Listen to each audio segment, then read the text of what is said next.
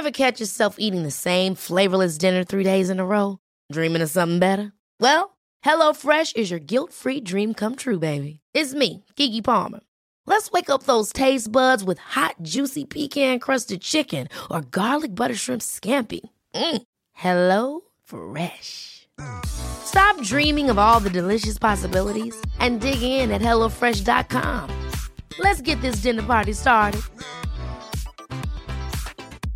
Hiring for your small business? If you're not looking for professionals on LinkedIn, you're looking in the wrong place. That's like looking for your car keys in a fish tank.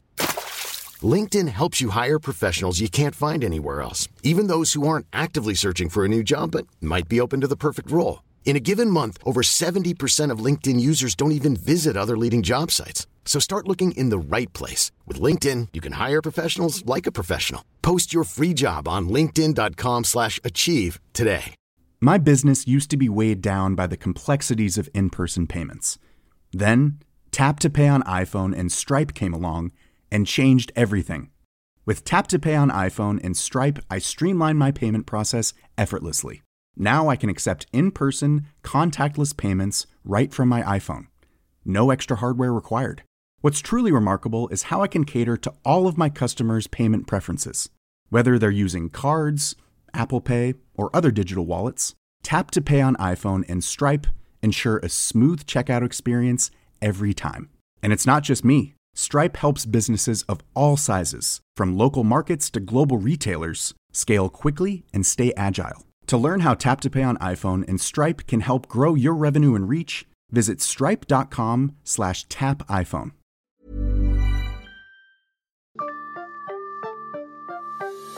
Välkomna till Brott, skratt och tårar med Nina och Silvia. Jag heter Silvia Engström Åkermark och är brottmålsadvokat. Och jag heter Nina Lövenhjelm och också brottmålsadvokat. Men idag så har vi årets första gäst och det är inte vem som helst utan vi har vi här på plats. Eh, Denise Rudberg, författare. Ja och också som du var inne på Nina, eller hur? Lite mer debattör, du har ju Ja, det är pratade grym. vi om i förra podden nämligen. Att du, du också är mycket i tv och radio, hörs ja, och syns. Ja, eh, precis. Och men jag måste ju lite kasta mig ut i Mm. hetluften ibland. Instagram.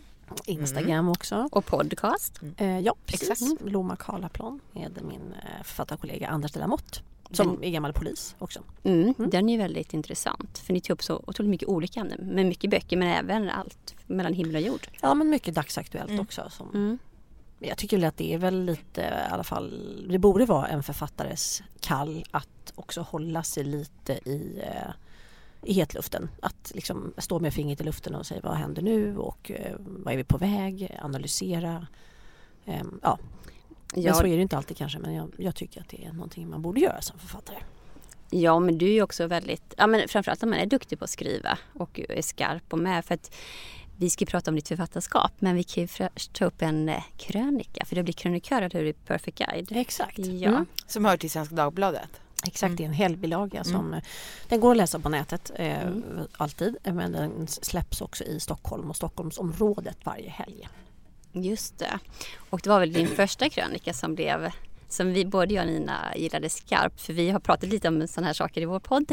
Men även kan tänka mig att det väckte en hel del upprörda känslor också där du bor i det området. Eh, ja, det här är ju väldigt intressant för jag skrev krönikan och vi hade varit då på en tillställning och eh, kom tillbaks hem och bara kände så här vad hände? När blev vardagsrasism helt normaliserat? Eh, och när blev de omkring liksom, i det här sammanhanget också antifeminister? Det var liksom som att det var opålästa människor som inte hade no- fått någon input från omvärlden eh, utanför Karlaplans eh, lilla staket. Och eh, jag har liksom, det här har grott och retat mig väldigt mycket som en riktigt irriterande sten i skon. Och sen så skrev jag ett utkast och så skickade jag till min man och han bara, eh, du eh, vi får nog köpa lite så här maskeringskläder om du ska släppa den här för att eh, det här känns lite jobbigt.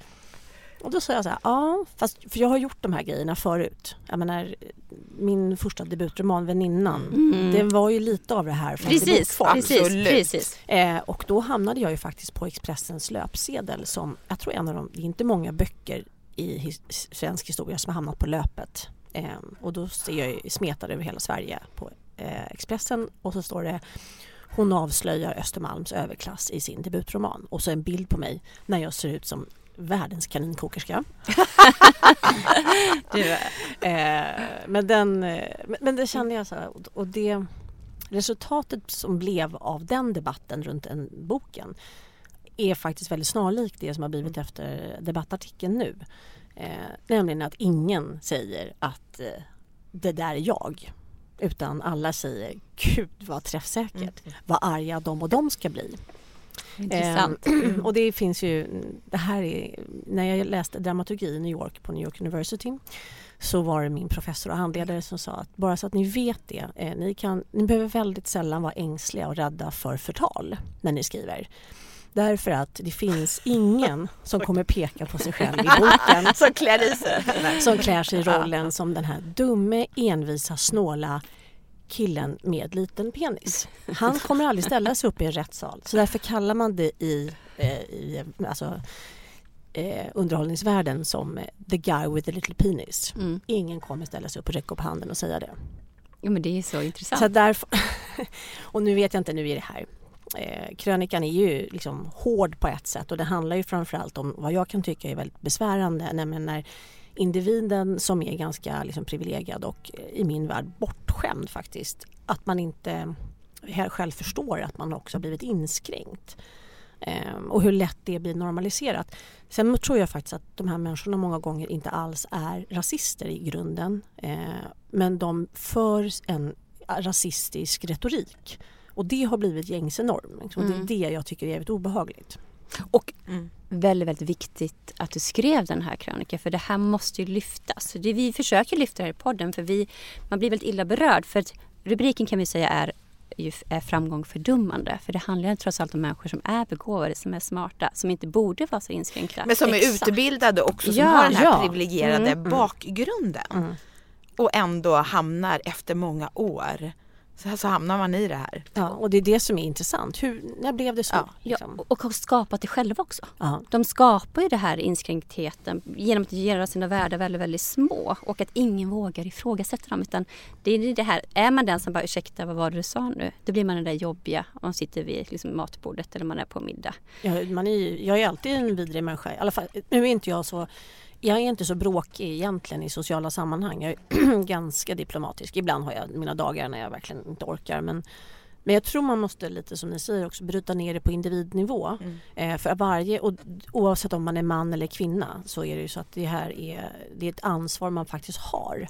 Att se till och hålla lite koll på. Hur låter jag? Hur, vad för jag för resonemang? Mm, mm.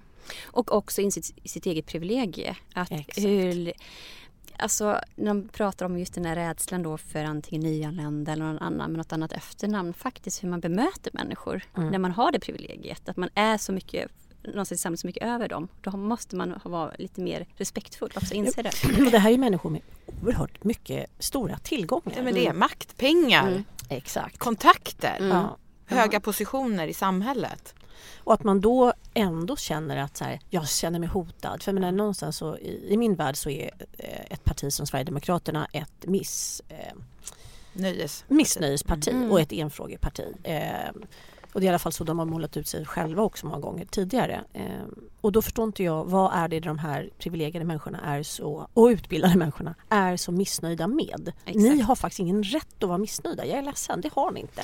Men problemet är ju också att de umgås, eller de, men det blir ju att det, det, det här att man umgås med likasinnade. Det ser ju jag att det, det är liksom, man har ungefär samma typ av kompisar som jobbar med samma grejer, som, som har det på samma sätt, alltså ekonomiskt, reser till samma ställen, barnen går i samma förskola, skolor. Alltså, man, man ser inte så mycket av det riktiga samhället. Som du och jag då, jag och Silvia som, som jobbar med brott på riktigt. Vi får ju se hela Sverige och hela Stockholm på ett sätt som jag kan känna att många av mina vänner som också är i den här världen, inte, de har ingen inblick, de får ingen inblick i den. Nej och det var därför kanske också som jag valde att liksom raljera lite mm. också i livsstilen, att man går samma eh, utbildningar på samma geografiska platser. Man köper sina bostäder och sina sommarnöjen på exakt samma platser. Eh, och skillnaden är väl egentligen, jag gör ju också det. Mm. Eh, får vi också säga så här, här står jag med och eh, hytter med näven åt folk som jag tycker är idioter. Men för mig tror jag det bottnar i en helt annan sak. För jag är också själv uppvuxen på Östermalm men har inte haft privilegiet. Jag menar jag har föräldrar som har förvärvsarbetat och inte haft ekonomi och jag har inte tillhört överklassen överhuvudtaget. Jag menar min pappa slutade skolan efter han gick i åttan. Sen läste han in gymnasiet eh, långt senare. Men han har inte gått någon högskoleutbildning och det gjorde inte min mamma heller. Ehm, så att för mig, jag kommer ju inte riktigt från den där liksom socialt bevandrade med kulturellt kapital. Eh, det har jag däremot byggt upp själv och därför för mig är det jävligt viktigt att hela tiden så här vara tacksam för att det jag har fått eh, och det jag har lyckats bli. Och då någonstans måste man ge tillbaks. Mm. Och det är väl därför också jag kan tycka att det är ganska viktigt för författare. För författare är ett privilegierat yrke att faktiskt också tycka någonting mm. och ta strid. Våga. Mm. Våga sticka ut hakan. För menar, ni gör ju det varje dag i ert arbete. Hela tiden. Ni tar ju, liksom, ni har ju ett, tar ju ett samhällsansvar. Um, och det tycker jag, det ska privilegierade människor göra. Mm. Och det är ju faktiskt alldeles för få som vågar säga det. Men som du säger, redan med din första bok, Väninnan, som jag minns när jag läste, jag pluggade juridik då själv och blev då såklart helt frälst i Eva von Diesen. Vi känner mig lite som henne.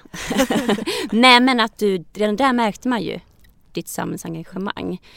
Och inte bara det, din, du har ju en fantastisk förmåga att beskriva människor också. Så man lär ju känna, alltså man, du, det, det är verkligen få författare, ska säga. det är en enorm begåvning man har när man kan beskriva människor på det sättet att du känner dem efter nästan ett kapitel.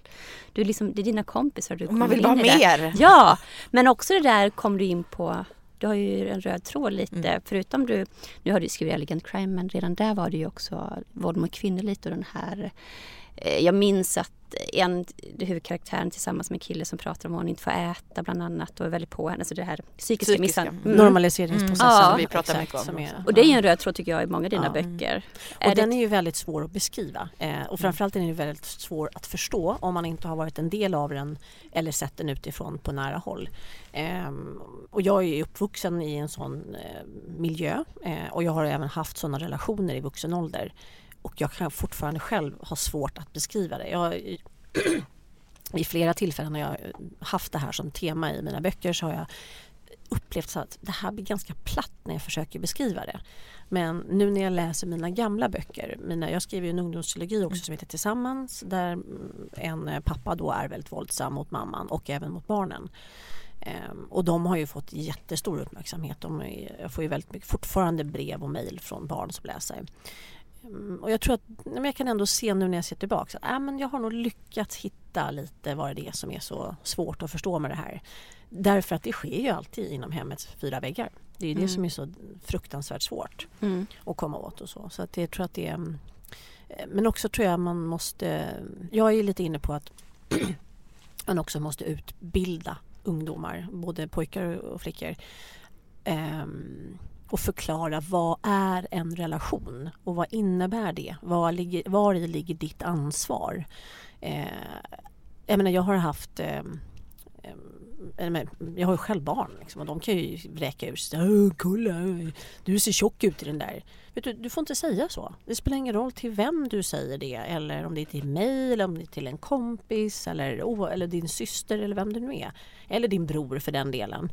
Eh, det är att gå över en annan människas integritet. Att man liksom inte riktigt, jag tror inte, man måste hela tiden, man måste börja mm. där. Mm. Här mm. är, eh, det här är vad som är okej och vad som definitivt inte är okej i en relation. Och det tror jag man skulle kunna ha mycket mer utav i skolan också.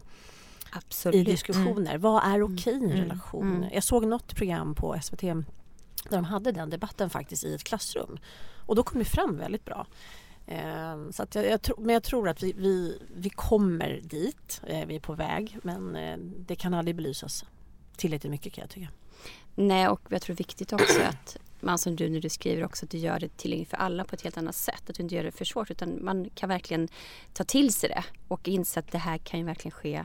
Du skriver mycket såklart om de här fina områdena men det kan ske vad som helst. Och jag har också föreläst på gymnasieskolor om det här mm. och tagit upp egna exempel på mål jag haft med innerstads, liksom med 15 och 17 år gamla. Det är riktiga fridskränkningsbrott hur de spottar och sparkar på sin tjej för att hon är bättre än de i skolan, är mer populär och att det, jag tror att göra det mer, att de förstår att det här sker vad som helst alltid där vi och dem. Men det är mm. inte så. Nej. Men jag tror även att lärare, att man vi skulle precis prata mycket, mycket mer om det här. Mm. För att de tror inte heller att, kanske att det sker bland deras elever. Nej, och framförallt så tror jag också killar behöver se det här också på ett sätt. Unga killar för att också kunna se eh, men alltså min dotter till exempel, hon hade en killkompis som frågade så här, du, eh, eh är han okej okay, liksom? Alltså han ifrågasatte och det tycker jag är så himla, mm. det är mm. ett stort steg. Det var ju absolut ingen fara, det var inget konstigt alls. Men bara det att min dotter har en killkompis och det är en killkompis som frågar, är du eller han okej? Okay? Det tycker jag är jäkligt stort. Mm. Det är fantastiskt. Ja det är det mm. faktiskt mm. och det säger någonting för det mm. Men också kopplat till det sexuella. Just att det i slutändan då just om man har den här respekten och kan känna av integriteten redan där det börjar där och ganska ung ålder så kommer det kopplas till det sexuella. Att men här är gränsen. Alltså vill du det här? Mm. Det vi har mm. pratat väldigt mycket om just med den här ändrade lagstiftningen att nu, nu läggs det på något sätt mycket mer krav på gärningsman eller den potentiella gärningsman att kontrollera. Men vad vill du? Exakt, det är väldigt viktigt att man får fram det. Ja. Eh, och då kan folk oja sig och tycka att det här är jättesvårt och hur ska mm. jag tolka det? Och, mm. Jo, det är din uppgift att se till att du är tvärsäker mm. annars är det a big no-no. When you're ready to pop the question, the last thing you want to do is second guess the ring. At BlueNile.com you can design a one-of-a-kind ring with the ease and convenience of shopping online. Choose your diamond and setting. When you find the one, you'll get it delivered right to your door. Go to Bluenile.com and use promo code LISTEN to get $50 off your purchase of $500 or more. That's code LISTEN at Bluenile.com for $50 off your purchase. Bluenile.com code LISTEN. Hey, it's Danny Pellegrino from Everything Iconic. Ready to upgrade your style game without blowing your budget? Check out Quince. They've got all the good stuff shirts and polos, activewear, and fine leather goods, all at 50 to 80% less than other high end brands. And the best part? They're all about safe, ethical, and responsible manufacturing. Get that luxury vibe without the luxury price tag. Hit up quince.com slash upgrade for free shipping and 365 day returns on your next order. That's quince.com slash upgrade. My business used to be weighed down by the complexities of in person payments. Then, Tap to Pay on iPhone and Stripe came along and changed everything. With Tap to Pay on iPhone and Stripe, I streamlined my payment process effortlessly. Now I can accept in person, contactless payments right from my iPhone. No extra hardware required. What's truly remarkable is how I can cater to all of my customers' payment preferences. Whether they're using cards, Apple Pay, or other digital wallets, Tap to Pay on iPhone and Stripe ensure a smooth checkout experience every time. And it's not just me. Stripe helps businesses of all sizes, from local markets to global retailers, scale quickly and stay agile. To learn how Tap to Pay on iPhone and Stripe can help grow your revenue and reach, visit stripe.com/tapiphone. Hey, it's Ryan Reynolds and I'm here with Keith, co-star of my upcoming film If, only in theaters May 17th. Do you want to tell people the big news? All right, I'll do. Sign up now and you'll get unlimited for $15 a month in six months of Paramount Plus Essential Plan on us. Mintmobile.com slash switch. Upfront payment of $45 equivalent to $15 per month. Unlimited over 40 gigabytes per month. Face lower speeds. Videos at 480p. Active Mint customers by 531.24 get six months of Paramount Plus Essential Plan. Auto renews after six months. Offer ends May 31st, 2024. Separate Paramount Plus registration required. Terms and conditions apply if rated PG. Millions of people have lost weight with personalized plans from Noom. Like Evan, who can't stand salads and still lost 50 pounds. Salads generally for most people are the easy button, right? For me, that wasn't an option. I never really was a salad guy. That's just not who I am. But Noom worked for me. Get your personalized plan today at Noom.com.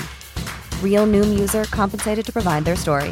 In four weeks, the typical Noom user can expect to lose one to two pounds per week. Individual results may vary.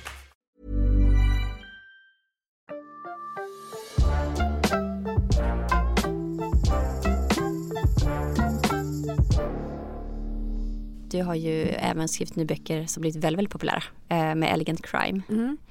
Och vad är det, hade du, för du skriver mycket om brott där. Har du så här, vad var det som gjorde att du kom in på den genren? Eh, Och just Ja. hennes roll också då. Ja, Marianne Giv- Maria, alltså hon huvudpersonen. Ja, nu har jag en person i min närhet, min, nämligen min in- ingifta moster Ann-Marie Bergström som ni, ni båda känner. Eh, eller känner till i alla fall. Eh, hon har också tidigare varit eh, JämO i Sverige, eh, jämställdhetsombudsman. Eh, och Ann-Marie är ju en sån här person som har varit min stora idol. Jag fick ta över hennes torp när jag flyttade hem från USA eh, och renoverade det. Och jag och då Ann-Marie har ju, hon har varit en väldigt stor förebild för mig många sätt. Och ehm, jag frågade henne, för jag ville ha en person i eh, huvudrollen som var liksom ett dominerat kvinno, alltså som var do, ett mm, dominerat kvinnoyrke så, och som var lite så här satt åt sidan. Mm. Och då sa han mig, men åklagarsekreterare är ett väldigt bra det är någonting du kan ta fasta vid. Därför att förr i tiden var det ju så att då var det ju bara uteslutande kvinnor, precis som en VD-sekreterare. Eh, men det var också så här, i många fall så var det faktiskt åklagarsekreteraren förr i tiden som också kunde sitta och skriva ut, fullständigt författa eh, slutpläderingarna åt den här stora omhuldade åklagaren. Men Som var en man. Ja exakt, så, hon, så åklagarsekreteraren var också en person som satt verkligen som ett nav i hela ämbetet och det tyckte jag var jäkligt coolt. Så då tänkte jag men det får vara, Marianne får vara en sån. Så därför valde jag att Marianne Tidöf skulle vara åklagarsekreterare i Mm. grunden. Men har gått juristlinjen, hade som ambition att bli advokat eller åklagare men fick stå tillbaks på grund av att ma- hennes man tog den rollen. Eh, men sen så nu då är hon ju civil eh, Mm. spaningsledare egentligen. Så Mm. att, ehm, Ja men det är så, och det är inte bara det, det handlar också om att hon återupptäcker sin sexualitet. Alltså, är- Ja, på äldre år- Ja, dagar. och det älskar man ju. Ja, när, vi, alltså när man lär känna Marianne i första boken då har ju hon inte haft sex på tio år. Eh, och hon börjar ju undra så här att hon har... Funkar det? Jag, jag, oskuld igen räknas jag, Det är kanske svårt om man har fött tre barn.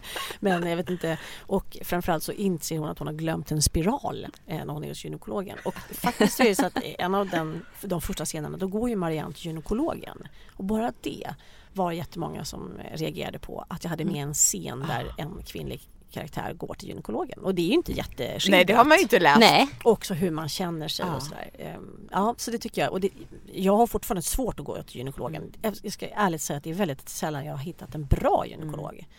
Ehm, bland annat som jag gick till sist är så himla härlig och bara så ligger jag där helt utspridd som man nu kan kalla det och bara ja, jag har läst alla dina böcker.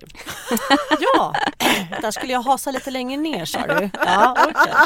Och jag läste den här scenen också. Nej. Gud, ska vi ta det här nu? Eh, Men vem har kommit på den här sjuka ställningen man ligger? Alltså jag bara tänker, Nej. för fem, innan var det faktiskt främst män också som var ju alltså, läkare och gynekologer. Jag tycker att det är lite märkligt. Och jag hade världens grej om det här när jag födde barn. För jag kan nämligen inte ligga på rygg på det sättet. Jag, får, jag kunde inte andas, framförallt inte när jag var gravid. Så jag sa, jag måste ligga på sidan. Och då sa nej, nej, nej, det går inte, det går inte, det går inte. Du måste ligga, annars ser inte vi. Och så det skiter jag i. Alltså då får ni gå ut härifrån för jag kan inte. Och då var, kom det in en gammal barnmorska och sa, vi har en ställning som vi hjälper, som håller upp ena benet om du ligger på sidan. Ehm, så då fick jag det. Så då Jättebra. funkar det jättebra. Så fick jag föda båda mina barn så. Ja, men jag tycker ändå det är viktigt eftersom man märker att du har ett intresse just för kvinnor. Alltså i den, vad viktigt det är för kvinnor att ha en sexualitet även i den åldern. Och jag brukar fundera på att hur det var att vara kvinna för alltså jag tycker fortfarande män tar mycket mer plats än vi gör på, man går på middagar och annat. Men Ja. tänk då, och hon berättar också om då, man får ju upp ögonen eller dö, att hon, han har haft så mycket älskarinnor hennes då man som sen har, han har ju Exakt. avlidit men Ja. ja. Och det är bara det att hon äntligen får ta makten över sitt liv. Ja, och också tar sig rätten att ha ett sexliv. Eh, för det vet jag, var på föreläsning, det var Erika Jong som skrivit en feministisk Mm, förebild för mig som också skrivit Rädd att flyga och pratade om det knappslösa knullet på 70-talet. Så underbar person. Och hon föreläste på Bokmässan och, sa hon, och hon, hon sa fram till jag fyllde 40, då ställde, när jag gjorde författarintervjuer, det var enda journalisterna frågade om var mitt sexliv och är det så att du fortfarande använder av det? Älskar du det knapplösa knullet? Och hon får så här, fick liksom gestalta sitt eget sexliv konstant i varenda intervju. Sen när jag fyllde 40, då var det så här, då slutade de stopp. fråga. Och så hon, för det var så här, en kvinna efter 40 förväntade sig inte ha ett sexliv. Eh, och det var ju så vi genom tiderna har sett på kvinnan. Alltså. Eh, och det vet väl kanske de flesta att det är kanske efter 40 det blir kul. På riktigt. Och vi båda... Jag Eller- ja. Men eh, ja, så att det här är ju rätt intressant och då att Marianne framförallt går ut och dejtar. Mm. Eh, hon som typ upptäcker sitt eget kön igen. Eh, hon börjar se sig i spegeln och då kan man avfärda det som så här, gud vad ytligt. Nej det är inte ytligt att någon ser sig i spegeln och bryr sig om sitt yttre eller det handlar om självrespekt vilket hon har Mm. liksom haft problem med under en period. Så att, eh, att hon får återupptäcka sin sexualitet och sen har jag ju väldigt mycket sexscener på kvinnans villkor i de här Mm. böckerna som är liksom tydligt. Och sen har jag ju försökt då att inte eh, ha så mycket kvinnliga offer utan faktiskt att det är männen som dör. Ehm, och är det kvinnor som dör så är det oftast i våld i nära relation. Mm. Som är liksom. Men är det verkliga fall som di- dina böcker bygger på? Eller Jag har ju tagit ett avstamp i några verkliga fall och det här är ju lite problematiskt egentligen därför att det är ju det är väldigt svårt med tanke på att liksom det finns efterlevande såklart. Eh, men samtidigt så har det varit så pass kända fall som jag vet också har påverkat samhället i stort. Eh, och då har jag tänkt att okej, jag tar ett avstamp i det här sen får jag liksom ta tillbaka det och göra det till helt min egen berättelse. Men, eh, men det är ju så. Vissa verkliga fall är ju, påverkar oss ju alla och vår samtid så mycket. Så att det är också värt att kanske få gå till historien. Ja, för du tar ju upp eh, en av de senaste böcker det här med när män blir våldtagna. Just det, Och den skammen, för det är ju så. Mm. Det existerar ju också i den skammen. Du beskriver det på väldigt, väldigt bra sätt. Så att, har du intervjuat? Ja, men jag fick ju ta del av hur gör du den här Brå- researchen? Ja, men Brå Ja. kom ju då med en ny Ja, utredning rapport, ja. som visade och det kom ju också i samband med att den första våldtäktsmottagningen Mm. för män startade, öppnade på eh, SÖS Mm. 19, 2015. Eh, och det var väl vad jag förstår den första även i Europa. Eh, och det här var ju väldigt omdebatterat också för att det ansågs att det var problematiskt för utsatta kvinnliga offer att möta män i eh, väntrummet. Eh, och det förstår jag, eh, så det är klart. Men det här det är också de facto väldigt viktigt att män också får den hjälp de behöver. Mm. Eh, och man har ju också i den här undersökningen, jag läste även en amerikansk undersökning som visar att 98 procent av manliga förövare som våldtar män eh, anser sig inte vara homosexuella.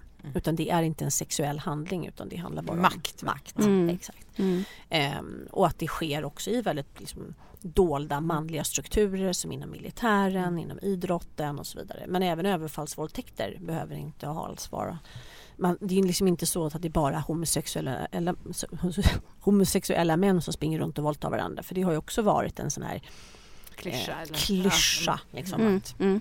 Ehm, Så att det är också det. Så därför, så jag har ju gjort jättemycket research i de här eh, fallen. Och det faktiskt. gör du inför alla dina böcker? Alltid. Ja. Det är det roliga. Kan jag säga. Eller nu låter det ju som att jag tycker eh, gotta Nej, nej men det jag här, tänker liksom hur själva processen går till. Gör du research först? Alltså hur är det att Ja, vara ja, ja. författare? Det är ju så är spännande. jag, jag jobbar alltid väldigt... Alltså, så fort jag fastnar i någonstans i mitt eget skrivande så då sätter jag igång och gör ännu mer research. För då är det liksom det. Då behöver jag fylla på någonting. Så att jag grottar ju ner mig. Men problemet blir att jag hittar jättemycket material och så läser jag. Och sen när jag så går tillbaka så bara, gud vad hittar jag det här? Jag har ingen aning. Det har liksom tagit så många olika vägar. Så numera är jag väldigt noga med att dokumentera allt jag gör. Så att jag också kan liksom gå tillbaks för det är väldigt skönt. Men dina böcker blir väldigt trovärdiga märker Mm. man ju. För att du, man märker att det är så mycket Underbyggt. research. Ja, det är verkligen underbyggt och du får fram bra. Sen var ju förra boken bland annat, eller om det var förrförra, så var det ju en, någon häktningsförhandling. Åh, bara gud, jag missar ju alltid det där med så här, just det, du kan inte bara ringa och säga att du ska få en person häktad. Eller, och ibland, och då var det framförallt just en åklagarsekreterare Ja. som hörde av sig och bara, men du får ju inte skriva fel. Jag bara, jag vet! Jag bara, Det är så lätt att kolla. jag vet. Ja. Men det är, som det är samtidigt intressant för ni skriver så mycket som du säger så det bara blir ju så också för att du kan inte kolla varandra ord heller och det. Nej, men du är väl inne i ett flow? Jag vet, fast det här är någonting som ska kunna kontrolleras genom redigeringen. Ja. Och så är det. Men jag försöker hålla mig till det. Och Jag fick ju hjälp av två stycken poliser. De är båda nu pensionärer men en jobbade då på riksmord, Mm. den heter Ulf. Och sen så en eh, som heter Anders som var chef för eh, den organiserade brottsliga delen i Sverige, också på Rikskriminalen då. Nu Mm, heter det inte det längre.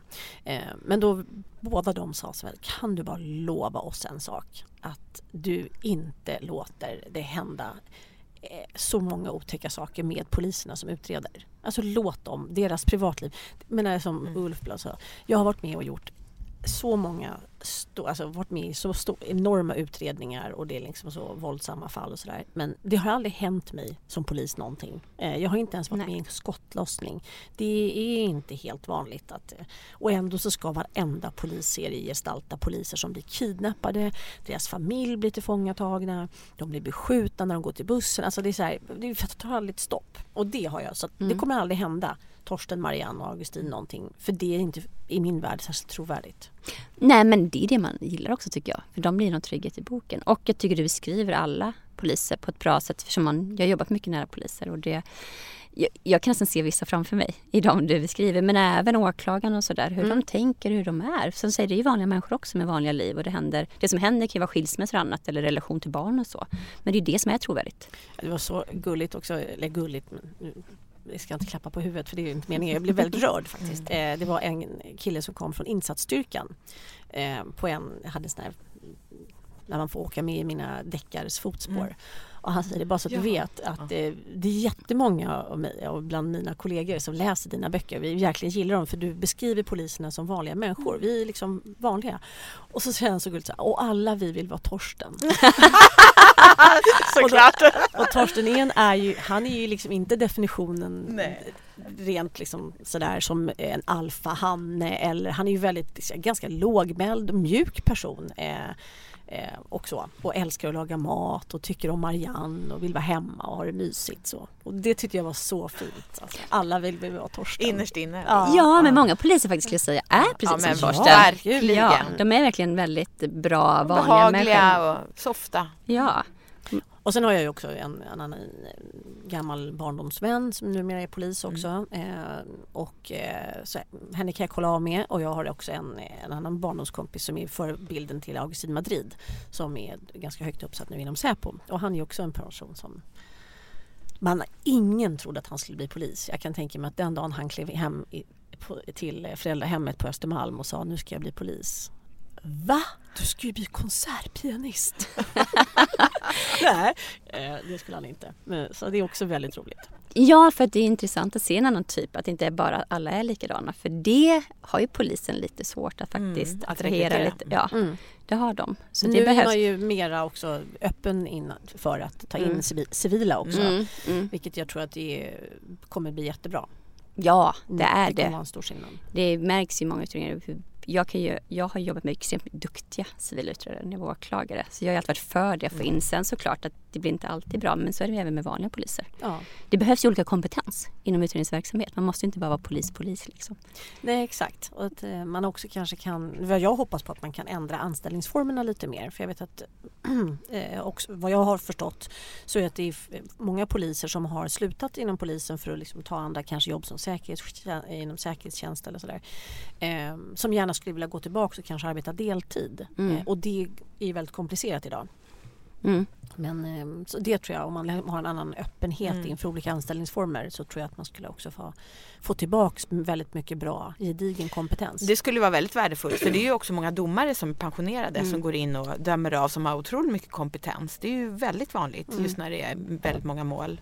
Det är just Ja. skulle säga statliga organisationers eller Ja. myndigheters Mm. eh, främsta utmaning är att de måste börja ändra sin organisation. Mm. För framförallt polisen har ju jätteproblem med det. Och att det är det som är den största, Mm. liksom, motverka det de vill. Ja, och framförallt att man, det handlar inte bara om att få till jättemycket ny ung kompetens utan Nej, det är, man sitter ju på liksom Och lära upp de erfaren- yngre. Exakt, att man kanske Mm. kommer in som en slags mentor. Ja. Eller, Ja, de är ju proffs. Ja. De är liksom proffs på ett helt annat sätt än vad de unga är. De unga kan ju ha hungern på ett annat sätt. exakt. Men de, så det, därför är det så bra team i boken, dina böcker. Mm. Men vi tänkte Ja. bara att du skulle få berätta om den nya serien som du, som du gav ut förra året. Mm. Och som handlar om Som kvinnliga kodknäckare. Ja, superintressant. Och det handlar ju framförallt om tre kvinnor från tre väldigt olika miljöer som eh, får anställning av eh, Försvarsmakten att eh, hjälpa till att knäcka de tyska koderna på en, ett högkvarter på Karlaplan 4 som är en verklig plats. Så alla historiska händelser i boken är ju mm, verkliga historier. alltså, det har Mm. hänt. Eh, och även den här platsen då, Karlaplan 4 som var en, eh, ett, som ett växthus egentligen för kvinnliga programmerare eh, som tillsammans med olika professorer och så fick Mm. hjälpa till att knäcka koderna. Eh, och det var kvinnor med väldigt stora språkliga kompetenser och inom matematik och ja. Det var ju liksom en möjlighet för kvinnor att komma in och få jobba inom Försvarsmakten rent generellt. Eh, och det var ju också den avdelning som sen då blev FRA, mm. Försvarets radioanstalt. Så att det här är jättespännande och det baseras ju bland annat på min farmor då som började jobba på flygvapnet 1939. Och eh, hon jobbade på flygvapnet i de extremt manliga strukturerna ända fram till sin pension. Mm. Eh, och hon, ja, så, så ju, fascinerande. Ja, och sen så kom vi då även då in på min biologiska mormor som kom som flykting från Estland. Som, men hon jobbade inte inom försvaret, men jag har liksom satt ihop dem. Mm. Och sen så även då min fostermormor som är en fantastisk person som jag också kände att hon hade kunnat platsa där. Ja, de är, det är riktigt, riktigt bra. Och även fast det är en helt annan genre så är det ju återigen väldigt, väldigt bra på att man lär känna de här personerna. Och kvinnorna! Är, ja. Kvinna och framförallt Starka. Ja, men min ambition med hela serien är ju att, att lyfta fram kvinnorna mm. i Historien. historiens ja. skugga. Mm. Någonstans. Att nu är det kvinnorna som ska få ta plats. Min nästa bok handlar väldigt mycket om en av kvinnorna som får väldigt stora problem med myom eh, i underlivet och hon har, eh, får komma till en eh, till, ja, akut in på Karolinskas kvinnoklinik som öppnade eh, vad jag var fascinerad av redan i februari 1940. Eh, mm. Bara få det att beskriva liksom en kvinnoavdelning, vad, hur det gick till då och så vidare. Det kan jag ju nörda in ordentligt på. Och jag längtar ja, till nummer två. Vi ser så mycket fram emot ja, Tack så jättemycket för att du tog dig tid. Mm, tack snälla för att jag fick komma. Mm, tack. Tack för att ni lyssnade. Ja, hej hej! hej.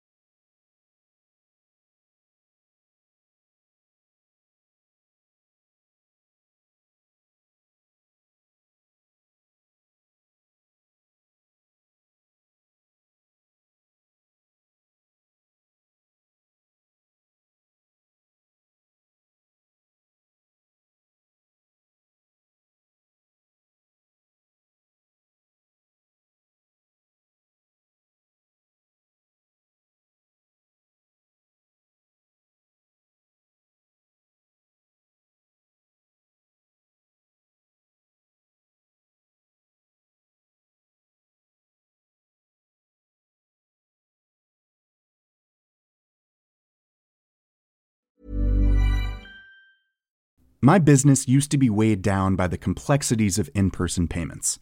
Then, Tap to Pay on iPhone and Stripe came along and changed everything. With Tap to Pay on iPhone and Stripe, I streamlined my payment process effortlessly. Now I can accept in person, contactless payments right from my iPhone. No extra hardware required. What's truly remarkable is how I can cater to all of my customers' payment preferences. Whether they're using cards, Apple Pay, or other digital wallets, Tap to Pay on iPhone and Stripe ensure a smooth checkout experience every time.